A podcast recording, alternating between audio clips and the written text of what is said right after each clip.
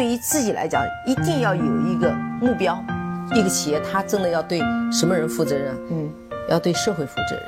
嗯，对员工负责任，对股民负责任。这个三个责任，一个国家的发展，实体经济是永远是是顶梁柱。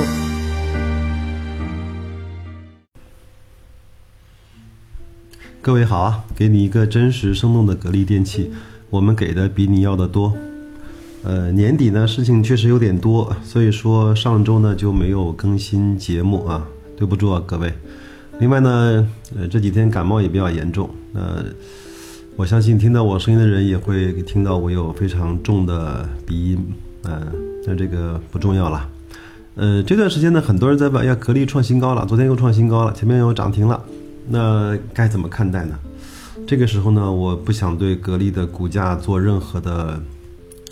呃，表达了，因为它已经从十六块多涨到了五十六块多，你还能让我说什么呢？嗯，我只是想说，在格力最黑暗的时候，我们为什么不去看好它呢？在格力的一切的数据在向好的时候，我们为什么不敢去坚定的持有它呢？当它还没有回归到它的呃正常估值，呃。呃，连一点泡沫都还没有出现的时候，为什么我们就把它给卖掉呢？把它给抛弃呢？我们不是说好了要和这些伟大的公司一块成长，一块享受它整个投资回报，一块儿呃成享享受它整个在这个市场上赚取高利润的红利吗？我们不是说好的吗？好吧，呃，今天不说股价，我们来说一说格力的一些数据，呃。前两天拿到了一份奥维云网，奥维云网呢也是一个做那个市场统计的一个，有点像那个呃中医康在线啊，包括产业在线啊这样的暖通啊这种，呃比较权威的数字的一些呃取数的一些公司，我觉得非常好。我们来看一看它的一个排行榜，它就是叫两千一七年中国。空调市场风云榜，它是把整个市场分成了线上啊、线下和线上。我们先从家用空调的线下来看，那线下呢，呃，它通过整个的数据取样和估算呢，呃，线下整体来看是，呃，零售呢整个实现了一千九百三十一亿元的整体的。呃，家用空调市场的销售额也再次刷新了新的行业记录。那同比增长呢，实现了百分之二十六，就是年度对年度，我们国内的家用空调市场，呃，又一次创造了一个新高吧。那整个呃企业的经营利润呢，也得到了显著的提升，市场份额也发生了一些呃不小的变化。我们先来看一下。在线下零售市场的份额的 top 五就是前五名啊，那第一位呢是，呃毫无争议的是呃格力，它在线下的零售市场的占有率是百分之三十七，请大家记好这个数字是百分之三十七，那同比呢是上涨了三个点，行业排名是在第一的，呃另外呢它的均价非常的高。呃，均价是四千三百元，同比上升了百分之五点四三。那美的呢是在，呃，市占率是百分之二十四，是排在第二位，呃，同比上升了零点三。它的均价呢是三千七百块。我们可以看到，呃，如果按照线下零售来看，那美的的每一台空调都要比格力少卖六百块，这个就是。行业的老大，行业的龙头对价格的垄断，它享受了这个是这个市场最好的毛利，这就是老大跟老二的区别。那我们再来看看老三，老三呢是海尔，海尔呢是占有整个线下零售市场百分之十的呃占有率，呃是下滑了零点五个百分点。那它的均价呢比美的要高一些。那我们也都知道，海尔呢从来也不是一个打性价比低价来取胜的这样一家公司。它是三千九百元的市场均价，我们发现了一个特别有意思的现象，我们看到格力是三十七，美的是二十四，海尔呢是百分之十，那就是意味着说，美的加上海尔的市场占有率还超不过格力的三十七，这就是，呃，老大能够把老二和老三的市场份额的和还要多。那它整个格力、美的和海尔前三位呢，一共是占了三十七、二十四，加上百分之十，呃，将近百分之七十的市场份额。那第四位的海信呢，就只有五点六一了；第五位的 OX 呢，就只有三点八八了。所以说，在这个市场上，永远都奉行的是马太效应，永远都奉行的是大者恒大，强者，呃，恒强，大者通吃。这个是零售线下的呃情况。刚才我呃说的那个呢是销售额的情况。那我们再来看一看呃空调的线下零售市场的销售台量。那台量呢也是毫无争议的是第一，格力是第一。那市占率呢是。呃，百分之三十二点八，因为格力的价格比较贵嘛。那美的呢是在百分之二十五，海尔呢是在百分之九，基本上，呃，格力呢也等同于美的加上海尔的总体的市占率。